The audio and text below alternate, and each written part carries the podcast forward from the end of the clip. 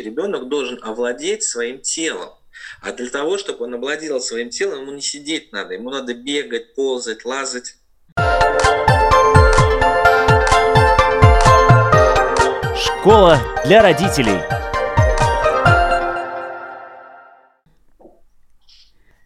Здравствуйте! У микрофона Марина Талапина. Это программа «Школа для родителей». Спасибо, что слушаете нас в подкастах. Напоминаю, это можно делать практически на всех платформах, включая Spotify, Google, Apple. Конечно, на нашем сайте латвийского радио r4.lv «Школа для родителей» слушают в разных уголках мира, чему мы очень рады. И сейчас можно также скачивать приложение «Латвия с радио» и на русском, и на латышском языке, и слушать нас в своем смартфоне. Сегодня мы продолжаем тему подготовка детей к школе и делаем акцент на физической готовности, о которой мало кто из родителей, может быть, даже задумывается. И я рада представить с нами руководитель центра «Ресурс», сертифицированный тренер программы «Турус Плюс», психолог центра и специалист в вопросах личностного роста, родительско-детских и супружеских отношений – опытный папа Вадим Левикин. Вадим, привет. Добрый. И педагог, основатель и руководитель Центра экологического развития «Инсайт» и также опытная мама Катерина Казановская. Катерина, привет. Здравствуйте, всем привет. Первый вопрос. Что в себя включает понятие физическая готовность ребенка к школе? Вадим, начинай. Ой, ну это большой пласт вообще, если мы говорим про физическую готовность, особенно у младшего школьника, у старших садиковских. Вообще, если мы говорим про пятилетнего, шестилетнего ребенка, то там э, трудно отделить телесную умелость от умственной умелости, да, и вот оценка когнитивных способностей умственных, да, скажем так, она в младшем возрасте происходит вообще через телесную умелость. Да, и получается так, что если мы смотрим от э, рождения до школы этот период, то мозг для того, чтобы обучение все, оно происходит через тело, все через освоение тела. То есть мозг учится овладевая таким инструментом, как тело. И поэтому на первый план выходит вообще в целом телесная умелость. Но если ее как-то разделять на какие-то блоки, то принято вот выделять три блока. Первое – это что называется сама телесная умелость, такие вещи, как умение ползать, прыгать, подтягиваться, отжиматься, бегать по-разному, да, ну такие вот вещи, ловить мячик, скоординированность движений, вот это вот все вот такие вот вещи. Второй большой блок касается выносливости и саморегуляции. Это то, насколько у ребенка хватает сил на то, чтобы там ползти, бежать, сидеть, думать. Потому что все начинается с умения, с физической выносливости, и потом она трансформируется в умение там, сидеть 10 минут и решать примеры, да, или там 20 минут. Также здесь такие важные моменты, как э, умение там, напрягаться, расслабляться, держать осанку, дышать, и, ну и вообще э, сформированность что называется карты тела. То есть когда ребенок может двигать пальцами руки, например, или рукой, при этом другие части тела не напрягаются. В противном случае мы видим такое, знаете, как вот ребенок пишет всем телом должна работать только кисть, вот мелкая моторика, а у него работает и язык, и плечи, и ноги, и таз, и спина, да, то есть он вот всем телом пишет. И это говорит нам о том, что вот эта вот карта тела, она у него не простроена, то есть он не овладел своим телом для того, чтобы выполнять какие-то вот специфические задачи. Потому что если мы говорим про письмо, рисование – списывание с доски, с учебника, то это очень специфическая деятельность, и для нее мы должны быть готовы. То есть ребенок должен пройти очень большой путь от рождения вот до 7 лет и овладеть огромным количеством э, телесных навыков для того, чтобы он был готов к школе. Ну и больше всего, конечно, учителя, школа обращает внимание на сформированность, на готовность руки да, вот на мелкую моторику, потому что, как мы все знаем, дети, им очень много приходится писать и в основном задействуют руку. Ну вот это такие, такие три основных блока, на которые смотрят. Катерина, поскольку вы тоже с этим, как педагог, много работали, тоже есть что сказать. А, да, абсолютно. Я хочу поддержать э, Вадима. Спасибо большое за очень четкое такое разделение основных моментов важных, которые необходимы для родителей. Что здесь необходимо еще раз, наверное, акцентировать, и то, что я хочу сразу как бы отметить. Вот первое, что Вадим сказал, это обучение через тело. И вообще обучение ребенка в дошкольный период, да и в начальной школе тоже – оно не может быть построено на отработке одного какого-то конкретного навыка. То есть мы сейчас учимся считать, и мы будем сидеть не двигаться и заучивать там цифры, как они подряд э, должны называться. В возрасте дошкольном ребенок изучает полностью всем телом, то есть он информацию должен прочувствовать через все каналы связи.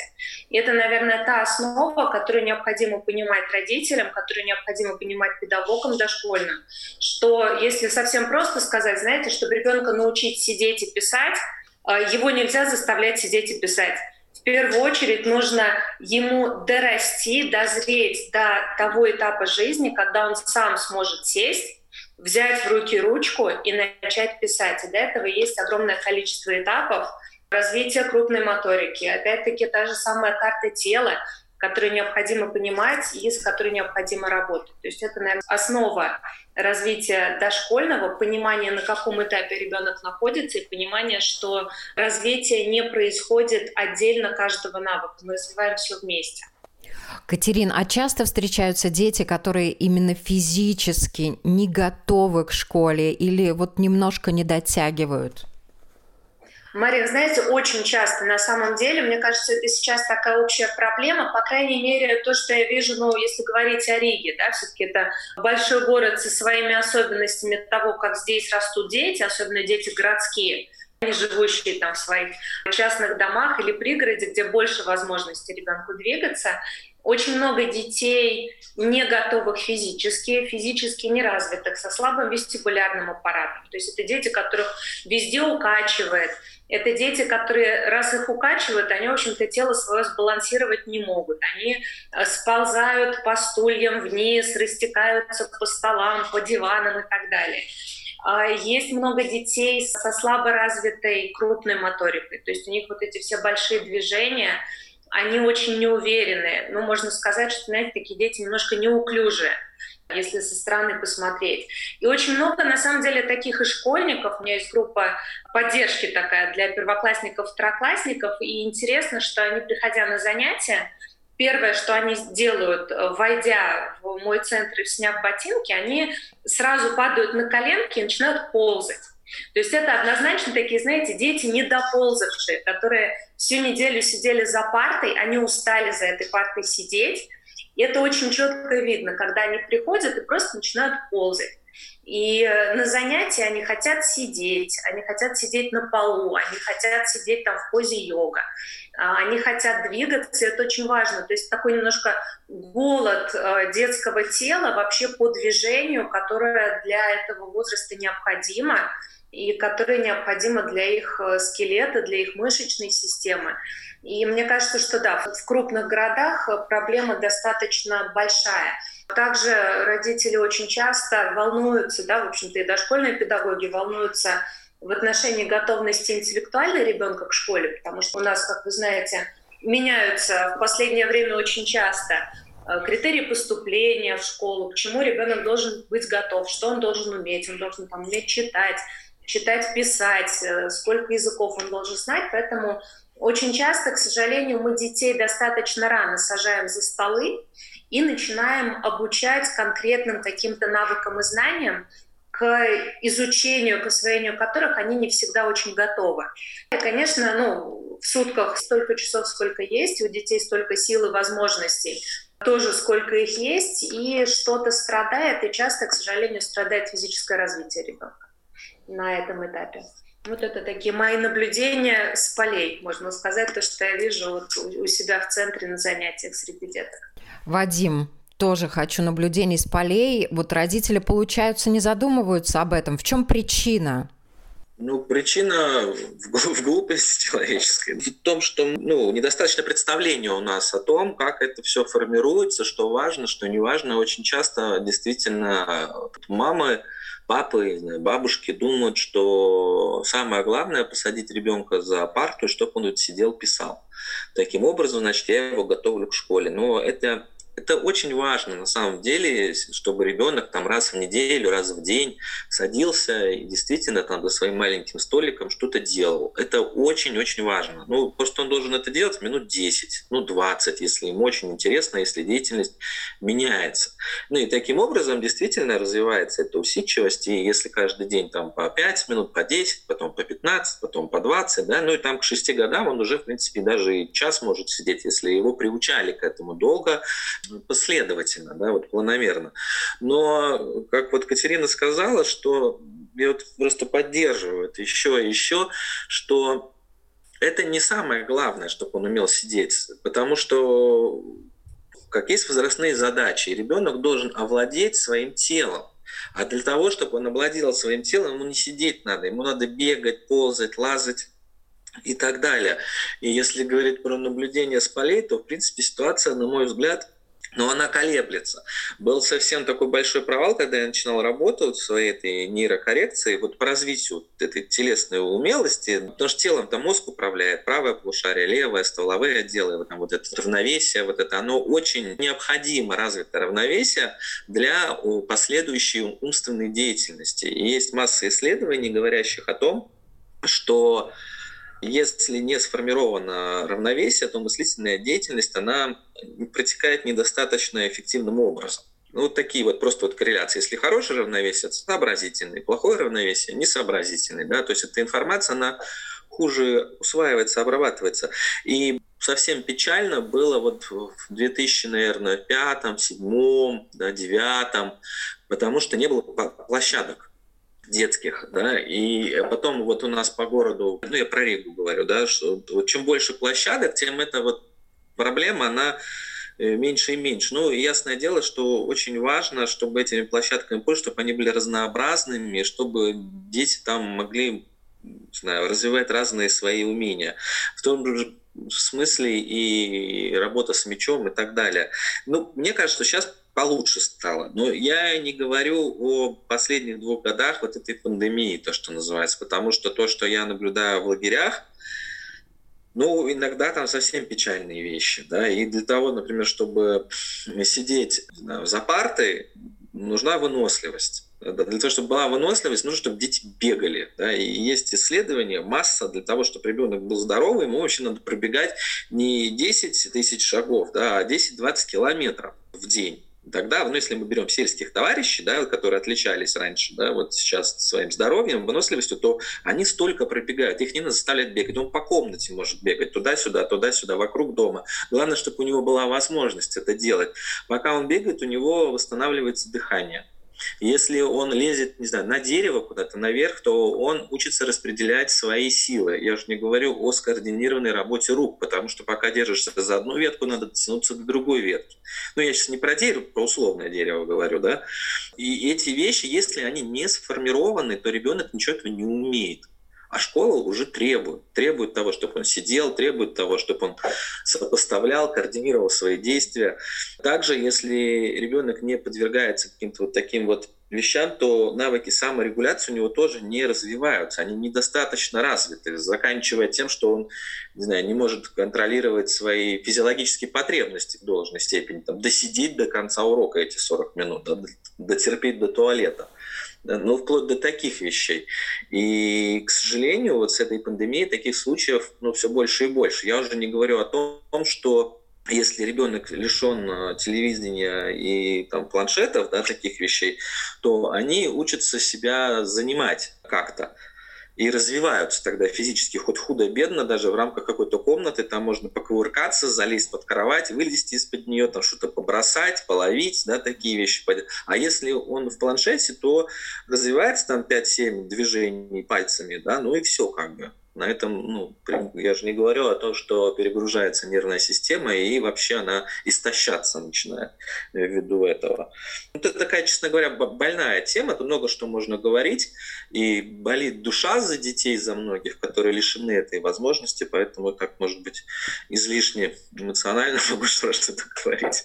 Ну и спасибо вам за то, что вы говорите излишне эмоционально, и что вообще именно вы предложили эту тему, поэтому мы ее сегодня и озвучиваем, потому что то, что на физическую готовность детей к школе внимание родителей никто не обращает, это тоже большое упущение вообще всей системы. Я думаю, Катерина, вы согласитесь. Да, абсолютно согласна.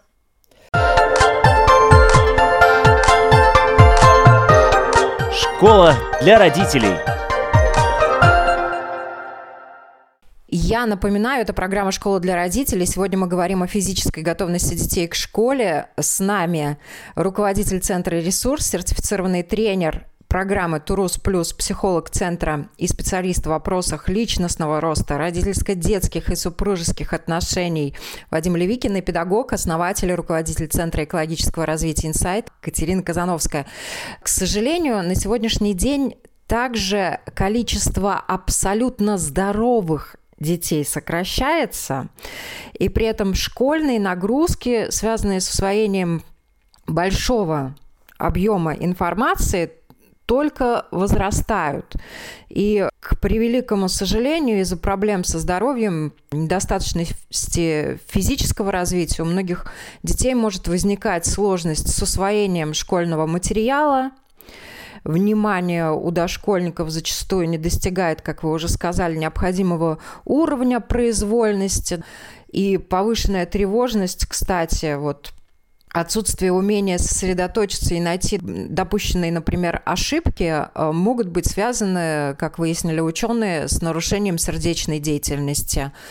А неровный почерк, быстрая утомляемость, э, забывчивость могут быть спровоцированы бронхиальной астмой.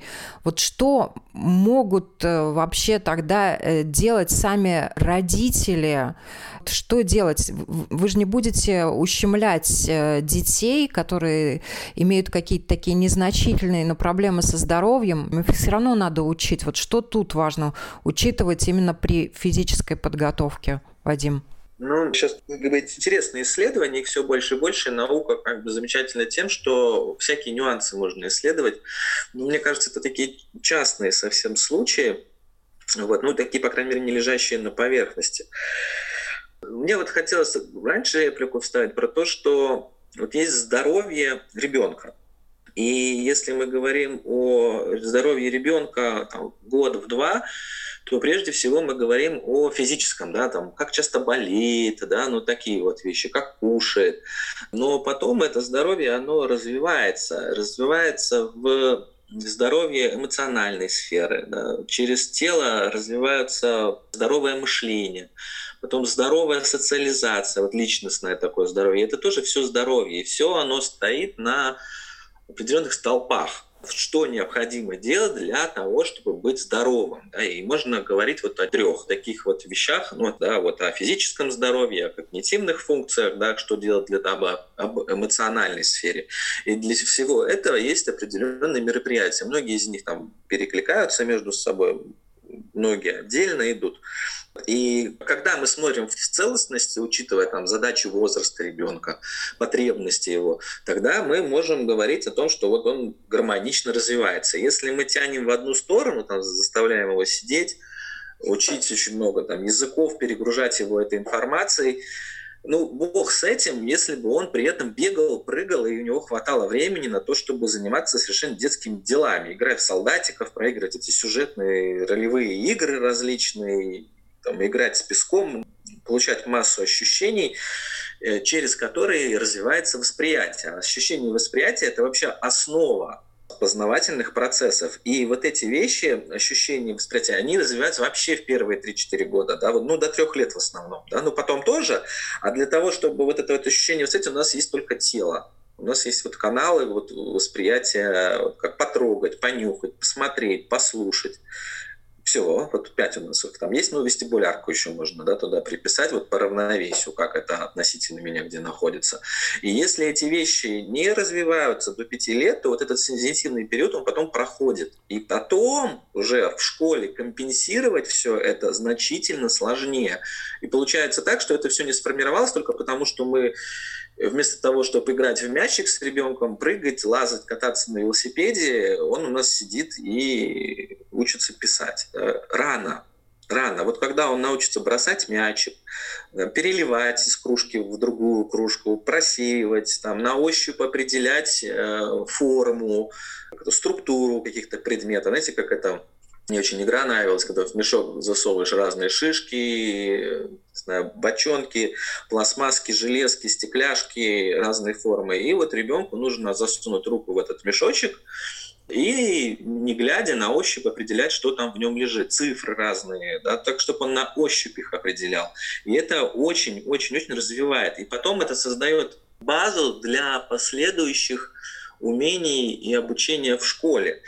И в этом плане, конечно, там до 7 лет, да и после, ну, для меня, как специалиста по нейропсихологическому развитию, по сенсомоторному развитию, прежде всего, да, вот сенсорика, восприятие, моторика, движение, то прежде всего это движение, да, удерживание там статических поз различных, движения руками синхронные, синхронные и так далее.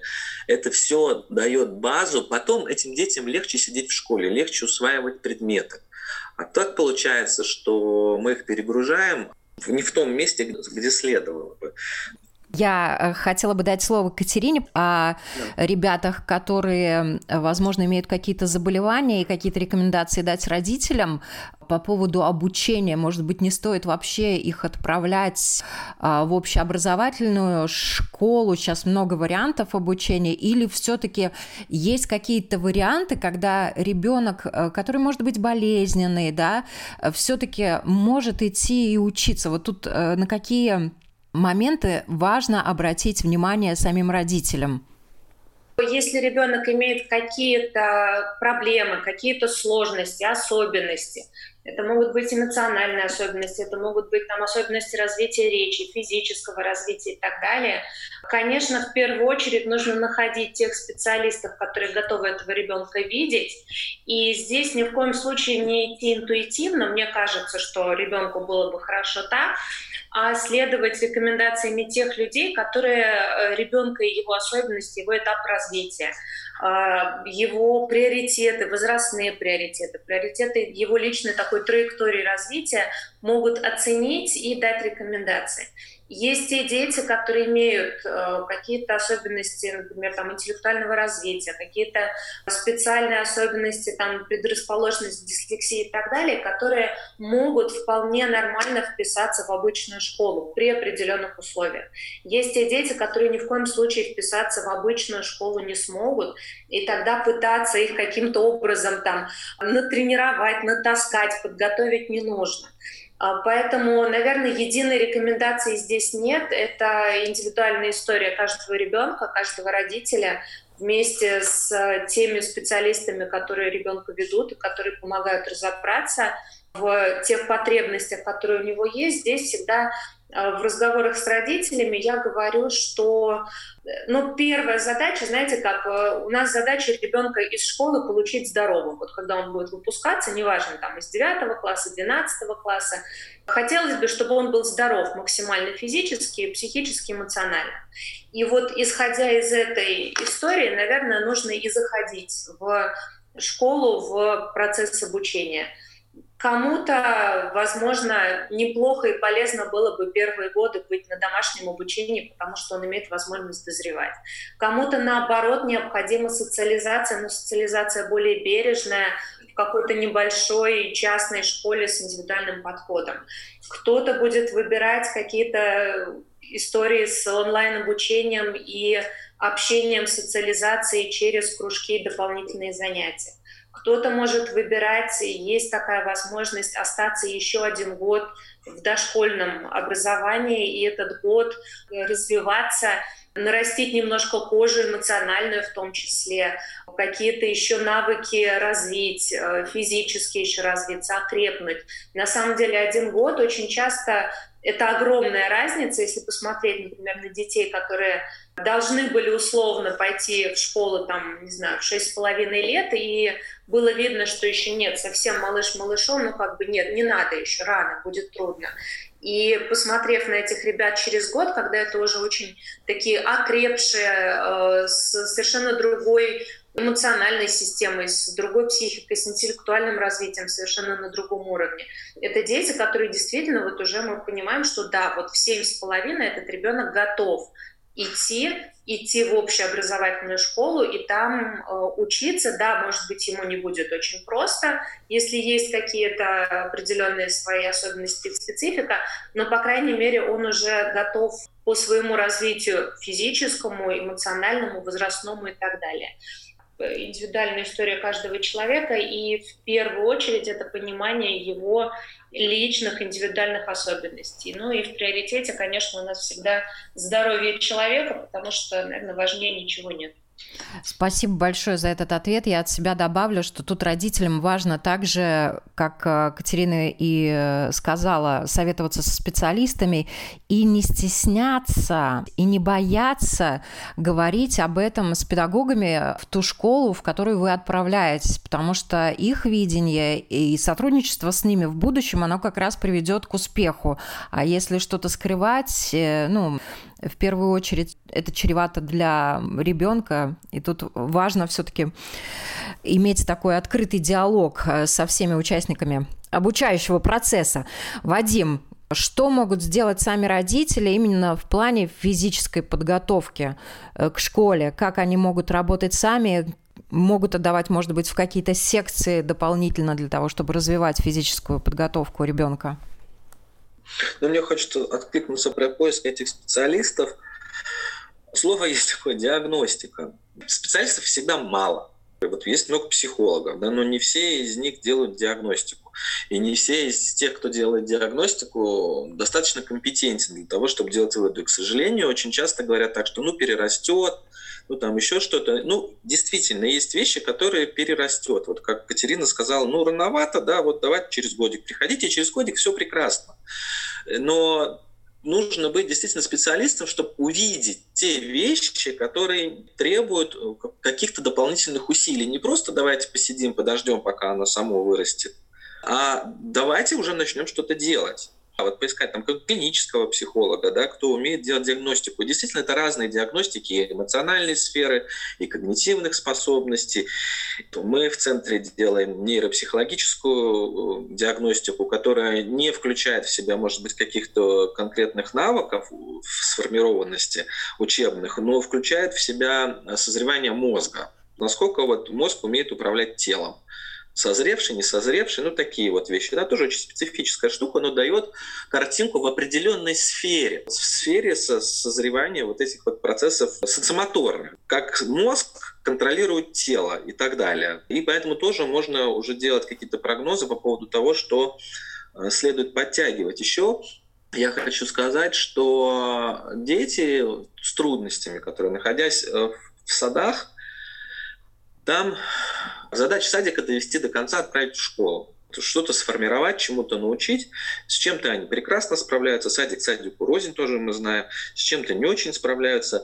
И если вы сомневаетесь в чем-то, то я бы, наверное, рекомендовал отправить ребенка куда-то на подготовку к школе отдельно. Потому что там, как правило, и группы меньше, чем садиковские, да, там их там 6-8 человек, может быть, четверо работают. И специалист, который занимается вот, чисто выработкой каких-то навыков, умений, вот, которые готовности к школе, он зачастую более компетентен, чем воспитатель детского сада, у которого огромный список обязанностей. Воспитатель, он такой широкого профиля, специалист, да, вот он много чего должен уметь. А те, кто занимается исключительно подготовкой, они лучше разбираются в подготовке. Я бы, может быть, повел ребенка вот к каким-то таким специалистам, которые могли бы сказать, что да, внимания там не хватает, это там можно сделать то, то и то. И они же сами развивают это отчасти, могут там сделать какие-то заключения, дать конкретные советы, или, может быть, вообще параллельно с садиком имеет смысл вводить на какую-то подготовку ребенка, такую, где дополнительные усилия этому будет предъявляться.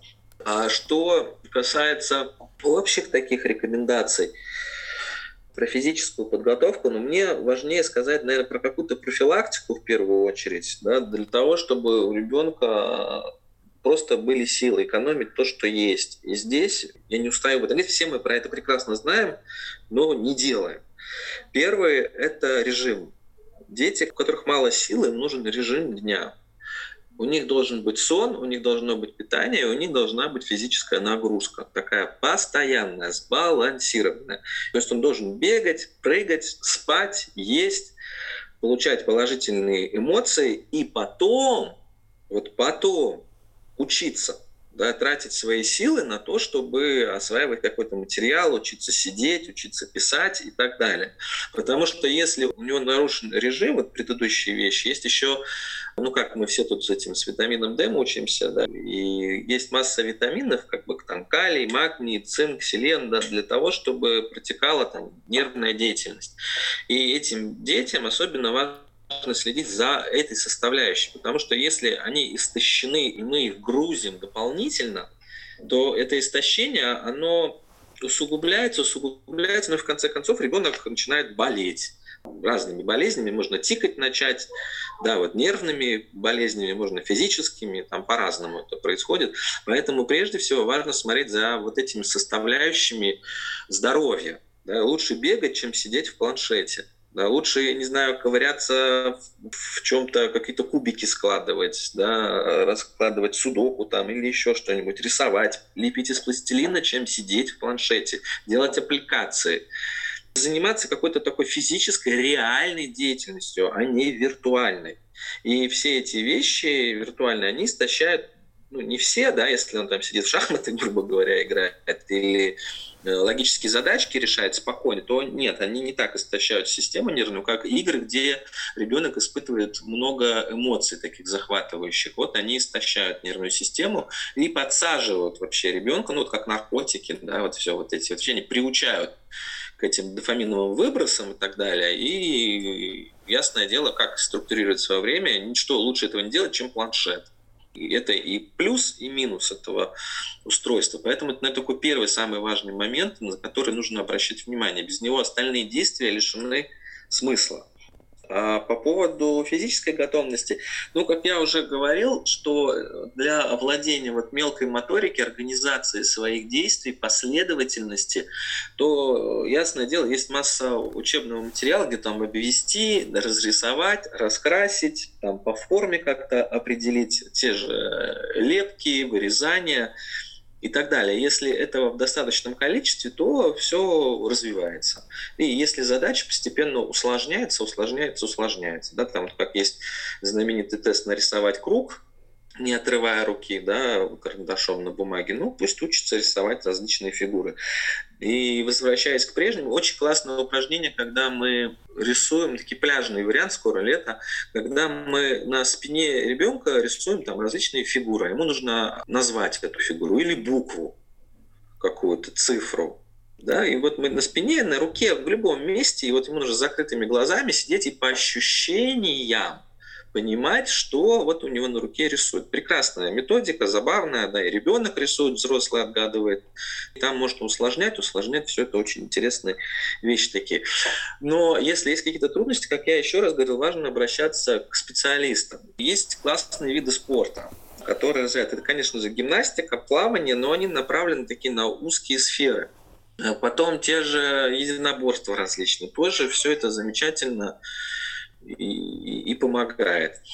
Но бывает так, как если мы говорим про футбол и про спорт, про какой-то, что ребенок там упирается в какой-то вот потолок и все, и он уже не развивается. То есть мы говорим о том, что каких-то базовых навыков, с которые должны были сформироваться у него прежде, даже карта тела, напряжение, расслабление, а эти степы там были пропущены.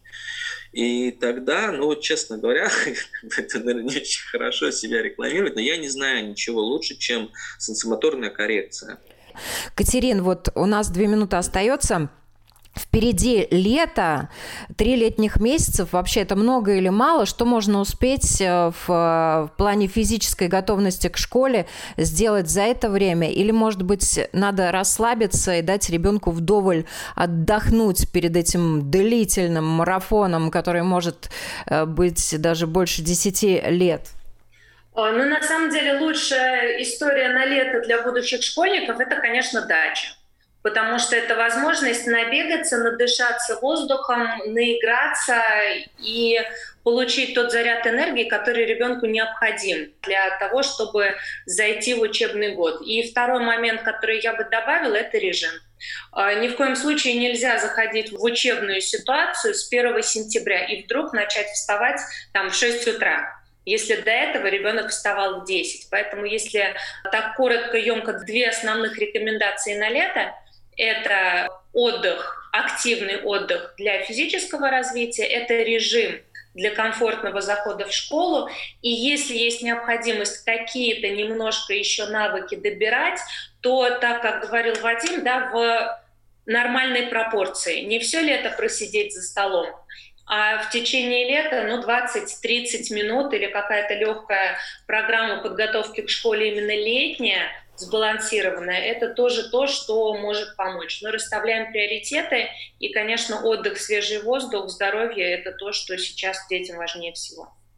Спасибо большое. На вопрос Латвийского радио 4 отвечали руководитель Центра «Ресурс», сертифицированный тренер программы «Турус Плюс», психолог Центра и специалист в вопросах личностного роста, родительско-детских и супружеских отношений Вадим Левикин и педагог, основатель и руководитель Центра экологического развития «Инсайт» Катерина Казановская. И если вы не успели подключиться к нам с самого начала, школу для родителей можно найти на сайте LR4 LV или в подкастах на платформах Google, Spotify, Apple. И также скачивайте приложение «Латвия с радио» и слушайте нас в любое время время, в любом месте, в своем мобильном устройстве.